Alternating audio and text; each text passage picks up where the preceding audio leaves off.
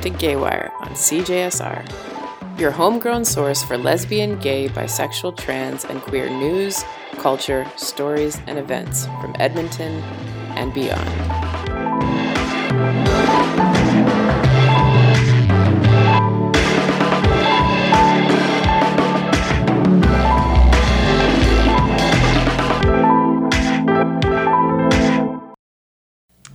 Hey there, you're listening to Gaywire on CJSR 88.5 FM. I'm Alexa. I'm alone here in the studio today. Uh, JD will hopefully be back in two weeks to uh, talk about all the pop culture things and the politics and all that. Um, so, on the show today, we have uh, another update on the um, murders that were happening uh, in Toronto's gay village and uh, there was an excellent uh, report put out by the Toronto Star, um, which they in which they draw a lot of parallels between what's happening in Toronto right now and uh, what actually happened in the um, 1970s. Uh, when there was also a series of um, murders of uh, gay men, predominantly in uh, the village at the time. Um, there seems to be new information coming out uh, every day about what's happening. There was a there was a press uh, news conference today, in which they announced that they had found um, more um, evidence that there might be even more victims. Uh, so we'll bring all of those updates.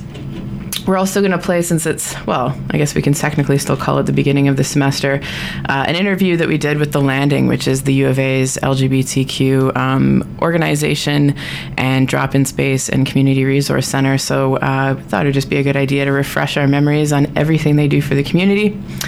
Um, and then, yeah, we just have a whole bunch of other scattered news from across the country and uh, the States and other places as well.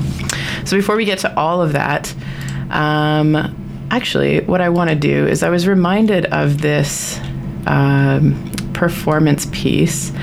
Uh, I think we've played it before, but it's um, so amazing that it's worth playing again, especially in times like these. Um, what it is is it's um, uh, Mykki Blanco reciting um, the spoken word piece "I Want a Dyke for President." Um, and uh, the poem was written by Zoe Leonard.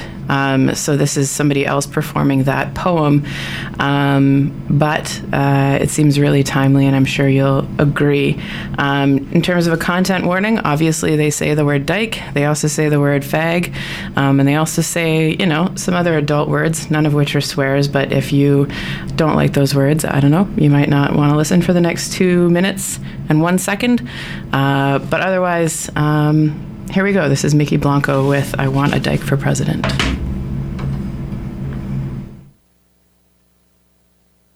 And I want to know why. Still, and I want to know why we still see someone down. And I want someone who's going to touch And I want, I want to know why. I want to know why. I want, to know why. And I want to know why. And I want to know why. I want a dyke for president.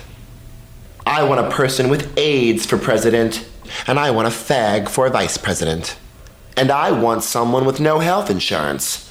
And I want someone who grew up in a place where the earth is so saturated with toxic waste that they didn't have a choice about getting leukemia. I want a president that had an abortion at 16. And I want a candidate who isn't the lesser of two evils. And I want a president who lost their last lover to AIDS, who still sees that in their eyes every time they lay down to rest, who held their lover in their arms and knew they were dying. I want a president who stood in line at the clinic, at the DMV, at the welfare office, who's been unemployed and played off, and sexually harassed, and gay bashed, and deported. I want someone who has spent the night in the tombs, and had a cross burned on their lawn, and survived rape. I want someone who has been in love and been hurt, who respects sex, who has made mistakes and learned from them I want a black woman for president. I want someone with bad teeth. Someone who's eaten hospital food. Someone who cross dresses and has done drugs and been in therapy. I want someone who's committed civil disobedience. And I want to know why we started learning somewhere down the line that a president is always a clown. Always a, a John, never a hooker. Always a boss, never a worker. Always a thief, and never caught.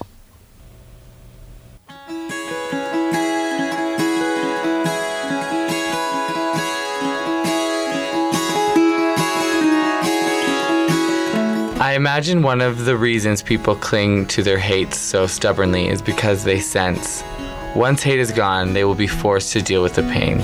James Baldwin.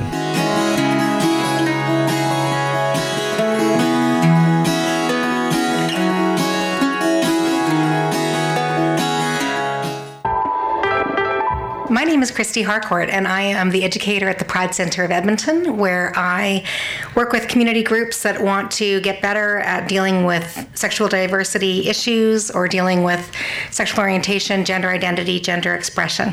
You're listening to Gaywire on CJSR, and it's a good thing that you are.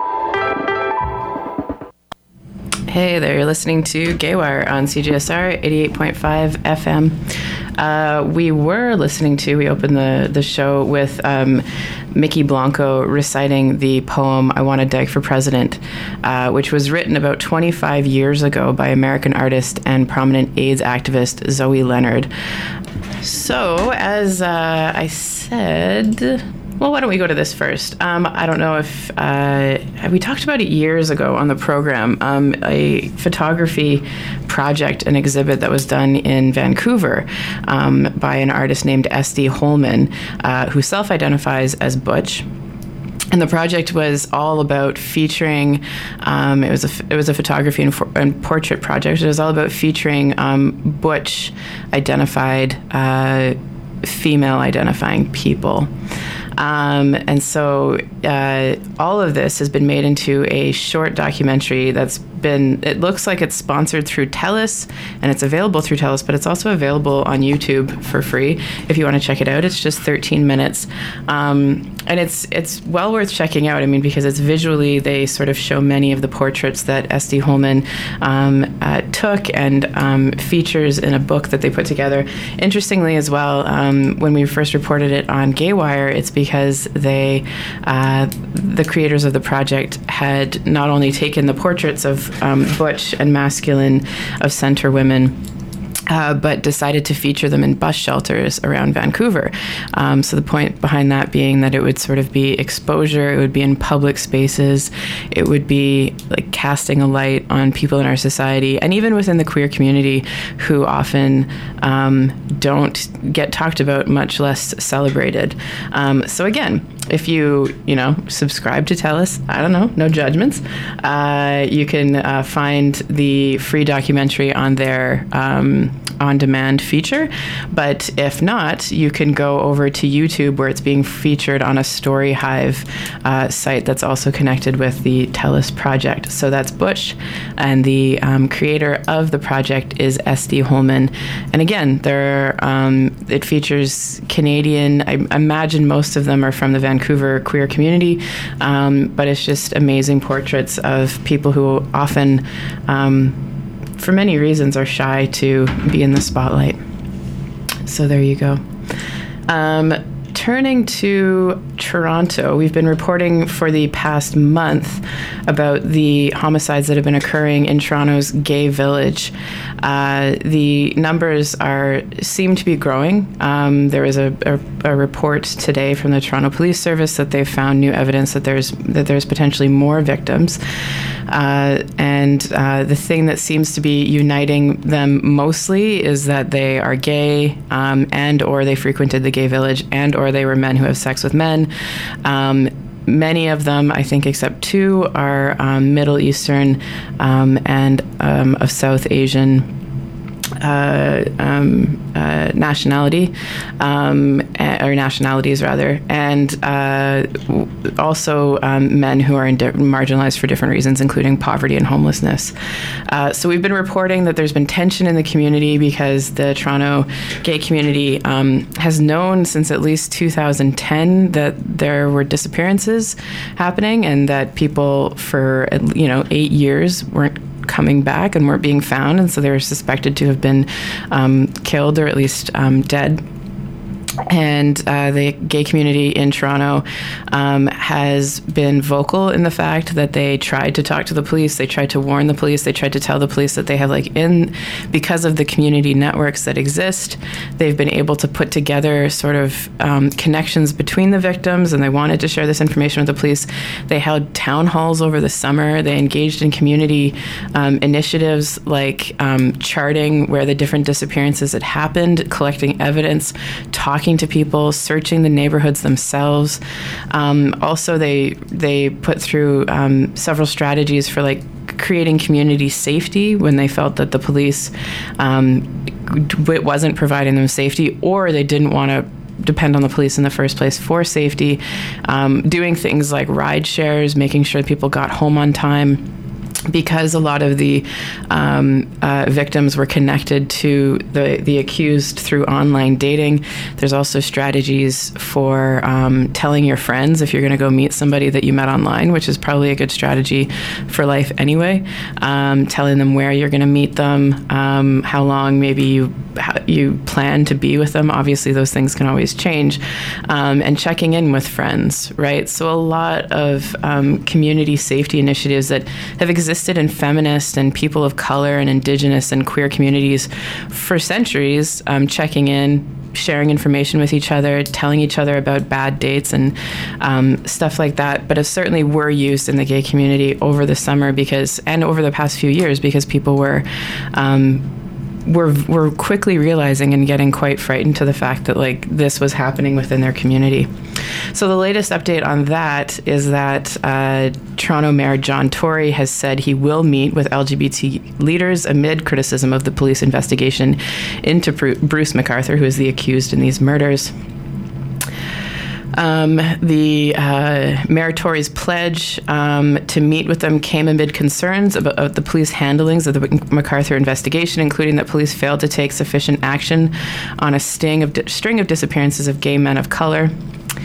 Um, last month, Police Chief Saunders announced a review of how police handle missing persons investigations, spurred by concerns that the police were not doing enough to protect members of Toronto's gay community.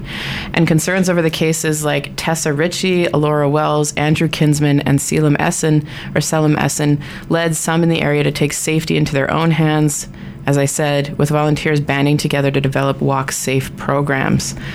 Um, during the same news conference, um, this was back a few weeks ago, uh, Saunders said there was no evidence that this was a serial killer, despite long um, uh, standing rumors within the community that the disappearances of the neighbors were connected. Uh, so all of this um, has led to, and since then, the the Toronto Police Service has said that they sus- like that this is probably a serial killer. Um, but all of this has led to um, uh, leaders within Toronto's LGBT community um, meeting with the mayor to discuss these things. Um, as happens in these cases, it's not released I mean, I'm sure people within the village know who's going to be meeting. It's always a tricky thing to like pick leaders from a huge, complex community like Toronto's gay community. Um, and uh, yeah, it's also worth noting that uh, Toronto, like many other municipalities across the country, have what are called police liaison committees with the LGBT community. So there'll be liaison committees with like the LGBT community, um, the Black community, the Jewish community, and so on. And they're designed to be this like communication stream between police organizations and quote marginalized communities. Um, however, many critics have said that what it turns into is the the liaison committee becomes a mouthpiece for the police or becomes a way for the police to make themselves look good. And so that's also been criticized in this uh, case as well because people are arguing uh, that the police, the LGBT Police Liaison Committee of Toronto, um, wasn't listening to their concerns. And so that basically, you know, um, uh, undercuts the, the very purpose of the Police Liaison Committee. Um, what is uh, also interesting about this, and again, I'm pointing to a, a, piece that was done by the Toronto Star. Um, is that uh, in the 1970s there was also a string of um, uh, murders in uh, Toronto's gay community. Um, and it included a financial analyst, it included um, a disco manager, a part time lecturer at the University of Toronto, Um, between and this happened between 1975 and 1978. Um, 14 men were uh, reported reported murdered in that period, as the Toronto Star reported then. Um, but seven of those cases remain cold to this day. There are close to 600 cold cases in Toronto, with active crime scenes taking precedence as police continue to comb through the properties of McArthur's landscaping clients. Um, resisting, co- sorry, revisiting cold cases is a secondary priority in the investigation, according to Toronto's Homicide Squad Cold Case Unit. Um, but to give you some idea of what happened back in the 1970s, uh, if we just scroll down here. Um, there are a couple cases. Uh, as I said, there were 14 cases, and they all happened within three years. And there are many similarities between them, um, being that the men who were involved were known to frequent the gay community. Um, they were all sort of found um, murdered in similar ways. Um, they were known to be um, uh, uh, involved with certain people, um, and uh, the police sort of found them in their apartments, uh, found their bodies in their apartments. Um, what is interesting about this, however, is that so before uh, or while these murders were happening, rather, the gay community in the 1970s was trying a little bit to work with the Toronto Police Service. It might not have been called that then, but they were trying to work with the Toronto Police Service, and so there was a bit of um, goodwill being built.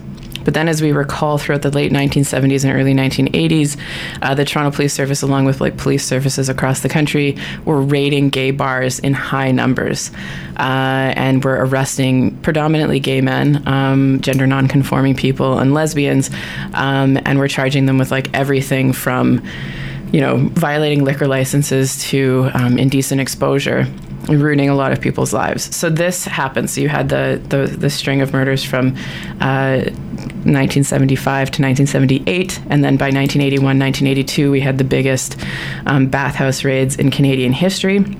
And the biggest mass arrest in Canadian history up until that point. Um, and so the relationship between the Toronto Police Service and the gay community completely fell apart, of course, because after these raids, we have a, a huge sort of galvanizing moment of rebellion against the police. Um, so if we look at the case, the situation now, I mean, that was 40 years ago, and that was sort of tarnished this relationship with the police, in which the police like constantly say, "You should trust us. You should trust us."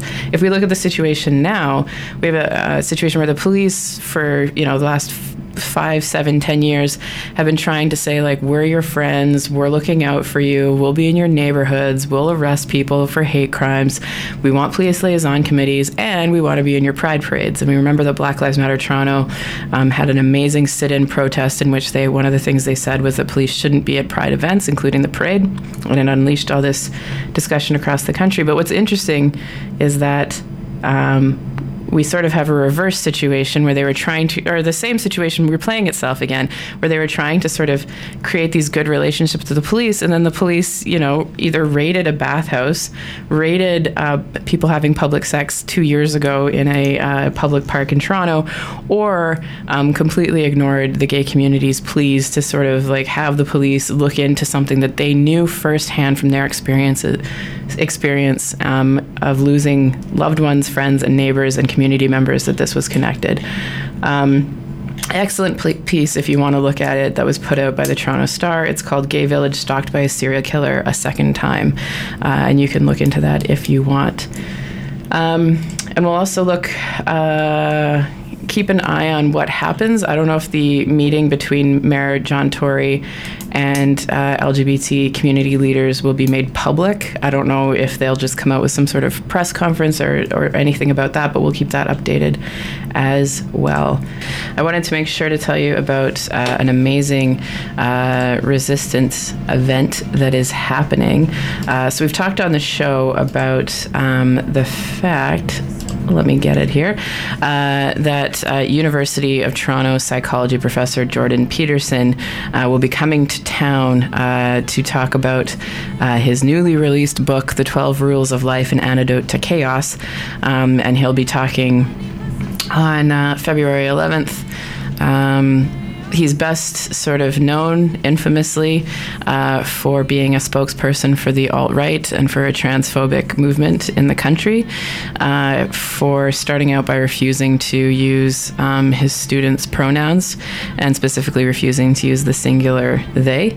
Um, he's claimed to be an expert on all things outside of psychology, including philosophy, linguistics, uh, gender biology, gender philosophy, Marxism. Why not? Uh, he's claimed that as well. And uh, his book uh, is being released um, to very uh, mixed reviews, we'll say. Um, it's a New York Times bestseller, which is extremely concerning. Uh, but anyone who's reviewed it has sort of said that um, he is an expert in nothing, quite frankly. And those are coming from reviews around the world. So, um, if you're feeling like this is a really icky situation and you'd rather be anywhere but where this event is happening, um, luckily for you, the progressive non for profit group Progress Alberta has stepped in with an anti Jordan Peterson rally happening at the same night, February 11th, at La Cité Francophone, um, and performing at what is being called the Free Expression Party 12 Rules of Resistance huh? uh, will be uh, Cassia J. Hardy from the local band The Wares, or sorry, Wares. She identifies as a queer trans woman, and while she says she's read a lot about Peterson, she has no intention of reading the 12 Rules of Life, saying, quote, I think it's funny he's supposed to be giving intellectual heft to the alt-right movement, and he's up here publishing an effing uh, self-help book like Chicken Soup for the alt-right. That's an amazing quote, and that should be spread around everywhere. Um, so, if you want to see uh, that and you want to check out that event, as I said, it's happening Sunday, February 11th at five from 5 p.m. to 8:45 at La Cité Francophonie, which is uh, at the uh, Faculté Saint Jean. Um, and it uh, a little description is Edmonton has a thriving and resilient queer and trans communities. It's time to celebrate them. It's time to celebrate the surviving, the thriving, the growing, the living. So come dance with us. Come celebrate. Um, uh, that we are still here despite it all. Um, there will always be more work to be done, and we're inviting you to engage in this work. So there'll be organizing tr- organizer training on February 10th from 5 to 8 p.m. with workshops on political organizing, cis supremacy, effective storytelling, and anti-oppression. It says, please join us um, as we work to better act in solidarity with marginalized people and build capacity in our communities. So, again, the agenda for the night's festivities our doors open at 5. There'll be introductions and land acknowledgement um, around that time. There'll be comedy um, with uh, three community members, including um, Lily Makowski and Simon Gorsick. Um, no Thrills will be playing at 6.15. At 6.55, it'll be Cassia Hardy of Wares. 7.45, it'll be Hood Joplin uh, will lead a dance party, and then it'll all wrap up on 8.40 at 8.45 for your Sunday evening. So that's Free Expression Dance Party, 12 Rules of Resistance. If you want to be surrounded by amazing queer and trans folk and not near uh, or thinking about or engaging with um, incredibly horrible alt-right, um, you know, hate baiting so there you go. Uh, so, coming up next, we're going to play an interview with our friends over at the Landing. Uh, we spoke to them in December and uh, wanted to make sure to replay the interview because it's a, a, lot of handy information about the excellent work that they're doing uh, in the U of A community. But as we say in the interview, it's open to anybody. You don't have to be affiliated with the U of A. And they have a ton of programming uh, that has started up this semester already that you can get involved with. So, again, this is uh, The Landing with some information for you.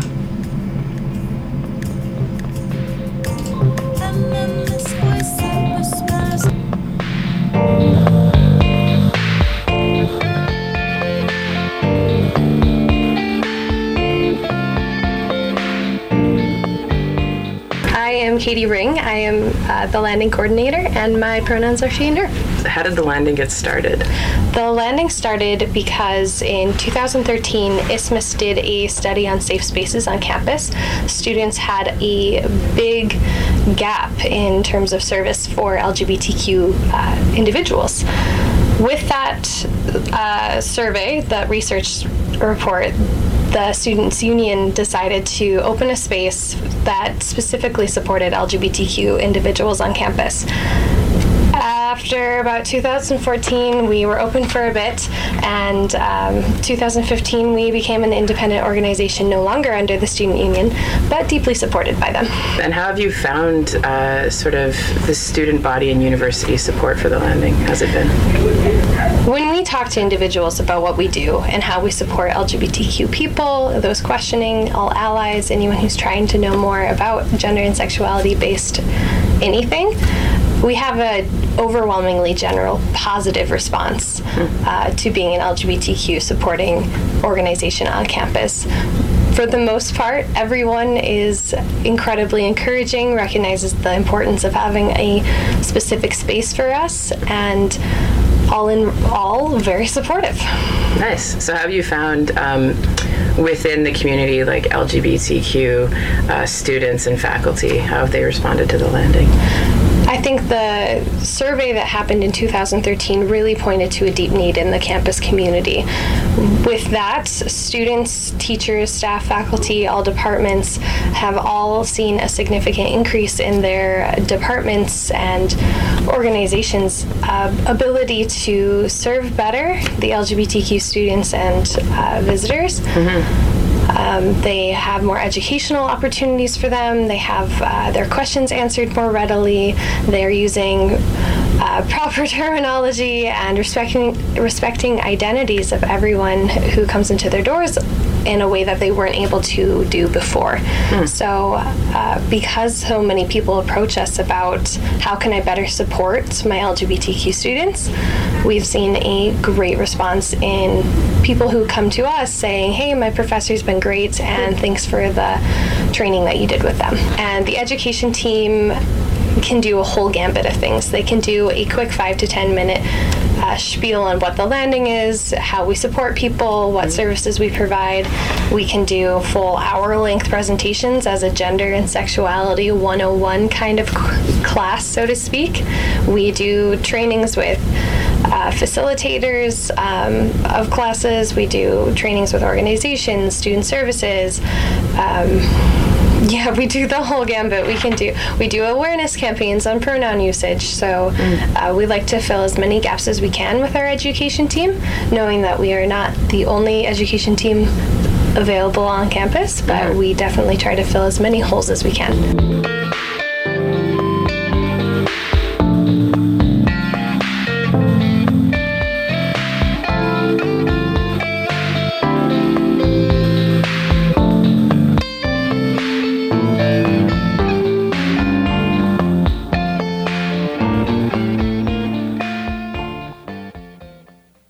What are some of the other services that you offer for students?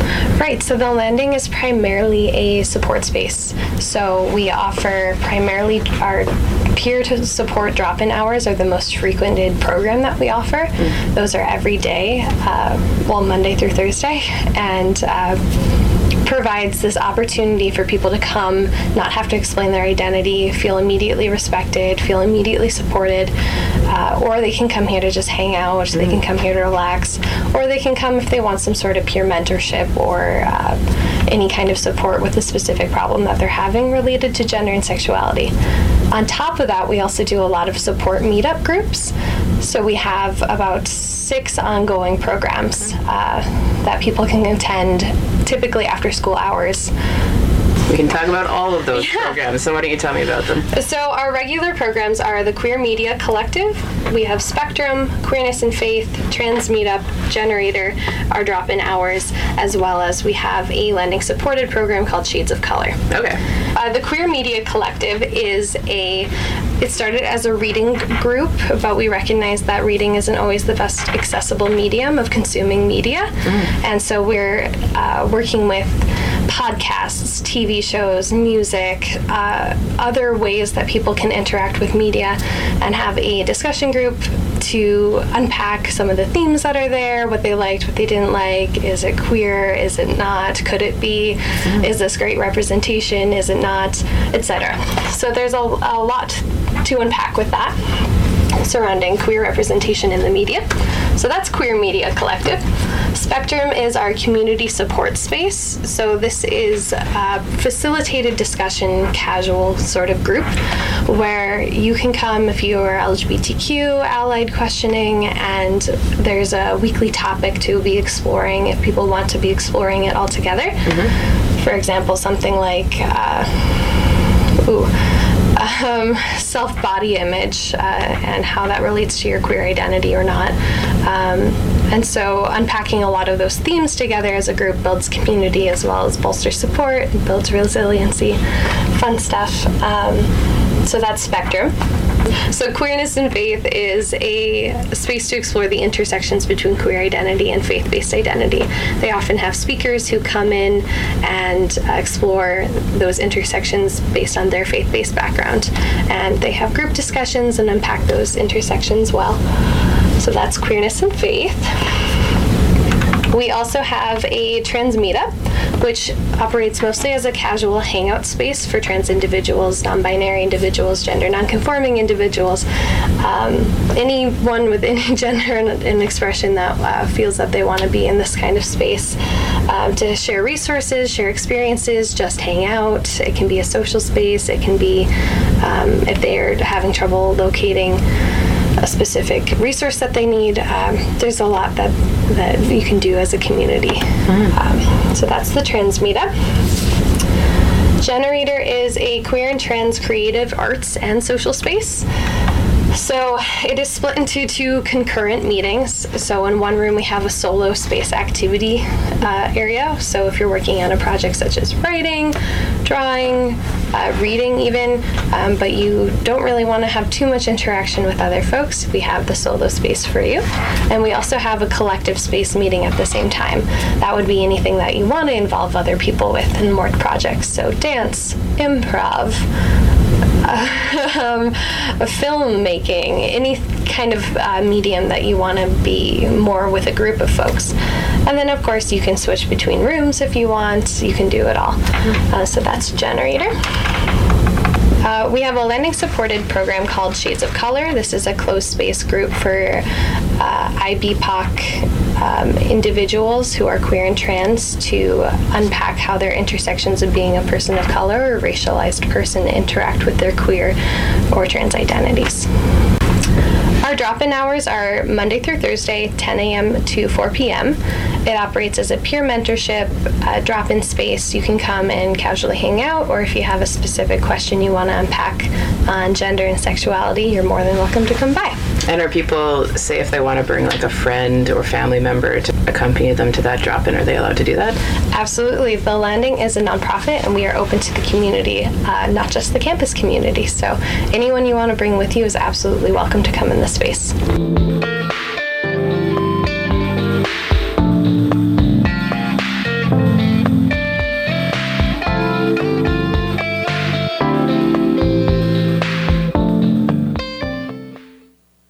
People want to get involved in a volunteer capacity, is there that opportunity? And if so, what should they do?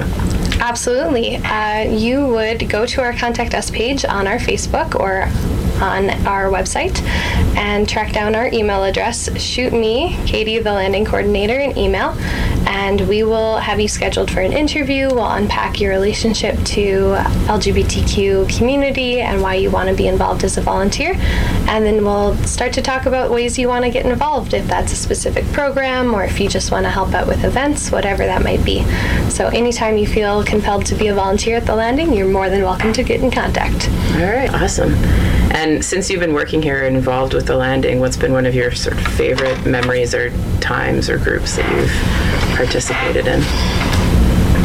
Hmm. What has been the most enriching and valuable part of working with the landing has been seeing the way our volunteers envelop our new visitors, take them under their wing, really support them, validate all of their identities, and uh, work with them to get to a point where they feel really comfortable um, with themselves. And that has been such a rewarding and amazing process to see when you see a new visitor come in and uh, the difference from the first time you meet them, even three months later, is a radical and amazing change. Um, so I'm so thankful to be a part of that journey with them.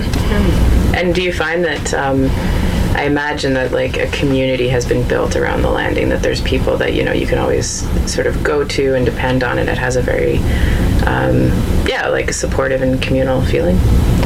Absolutely. It is such a joy to walk in any morning that I come in and see my volunteers, have uh, everyone greet you with a, a, warm smile and open arms and say, Hey, I hope you've been doing well.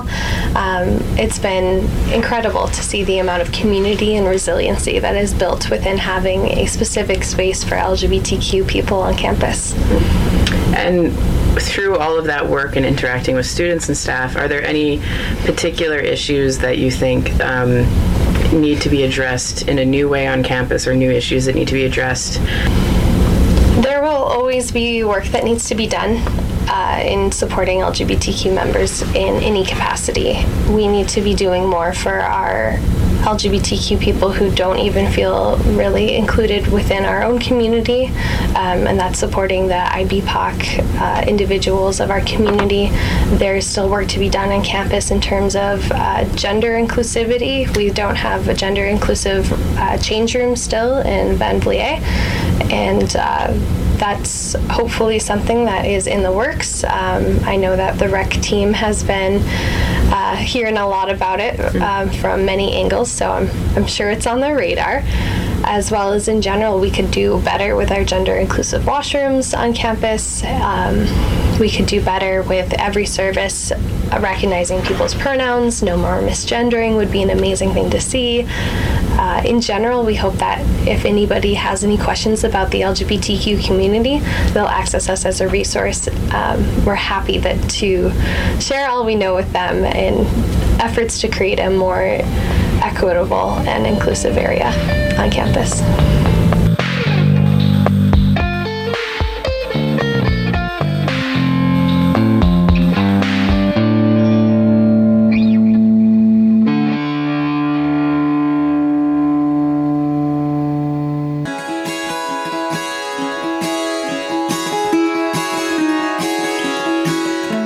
It's my view that gender is culturally formed, but it's also a domain of agency or freedom, and that is the most important to resist the violence that is imposed by ideal gender norms, especially against those who are gender different, who are non conforming in their gender presentation.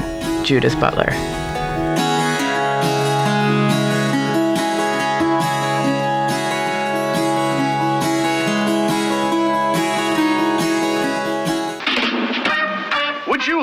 How to play records on the radio? Would you like to broadcast your thoughts to a huge audience over the airwaves? Almost anyone can volunteer at CJSR, Edmonton's community radio station. We will train you how to sound keen on the microphone.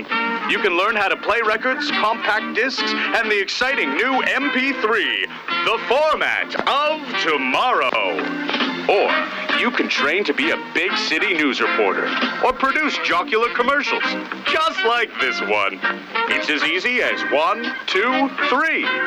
Call 780-492-2577 or electronic mail volunteer at cjsr.com. Consider your exciting future at CJSR today. Girl, it's your time. Don't ever ever change your mind, cause you're mine. This is Vivek Shraya, author of Even This Page is White and She of the Mountains, and one half of the music duo Too Attached. You're listening to Gaywire on CJSR. I'm never gonna hide you, never gonna fight you again. Not for any man. Hey, we're back uh, with Gaywire and just two more new queer news stories uh, for your week. Uh, so the first is not sure if you heard, but uh, Bermuda has repealed their same sex marriage uh, legalization. So it became the first country uh, to repeal same sex marriage. The British Island Territory Supreme Court ruled it legal in May of 2017, but legislation repealing that decision was approved in December. And this week, Governor John Rankin signed the legislation into law, thus rolling back the civil rights of its citizens. Uh, the Guardian reports that the majority of both the Senate and the House of and the House of Assembly supported the legislation, as well as voters polled in a referendum.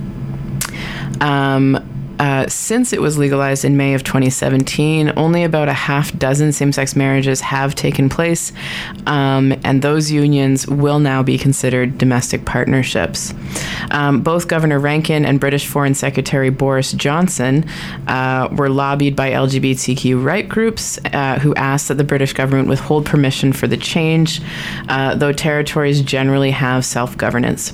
They refused, and the repeal uh, has been criticized by some MPs um, as a knock against uh, human rights. It is important to note that while this is the first country to repeal same sex marriage, it's certainly not the first jurisdiction, the most famous of which being California, uh, where they had same sex marriage legalized and then it was repealed through Proposition 8 and went to the Supreme Court where it was uh, put through and legalized again.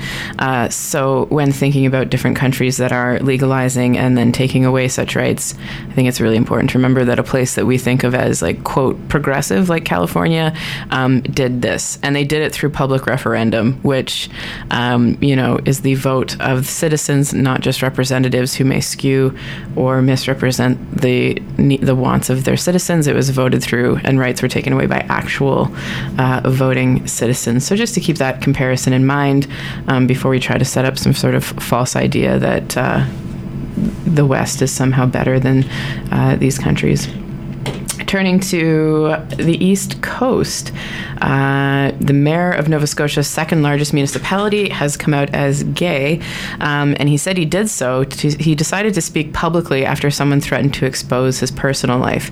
So Cecil Clarke is the mayor of the Cape Breton Region municipality, and he's also uh, announced that he is going to be uh, running for leadership of the province's progressive conservatives. Hmm. Um, he spoke about uh, his private life in an interview on CBC, um, saying that he didn't want to run for the Tory leadership with people thinking they could shame him or hold something against him. Saying, "quote I'm not going to go forward and announce my intentions about the Progressive Conservative Party leadership race, having people think that they're going to shame me, that being gay is somehow a bad thing." Who am I and how I go about my personal life is no longer up for, is no longer a punching bag for me politically. He said. Uh, Clarke also said he's in a committed relationship with someone he loves and who supports his decision to speak publicly. Um, uh, so there you go. Interesting. He's running for the Progressive Conservative Party. So we'll all see how that unfolds. Uh, but interesting that in these times people think that they can still uh, use that to publicly shame someone, and I'm sure it was quite frightening for him to go through that.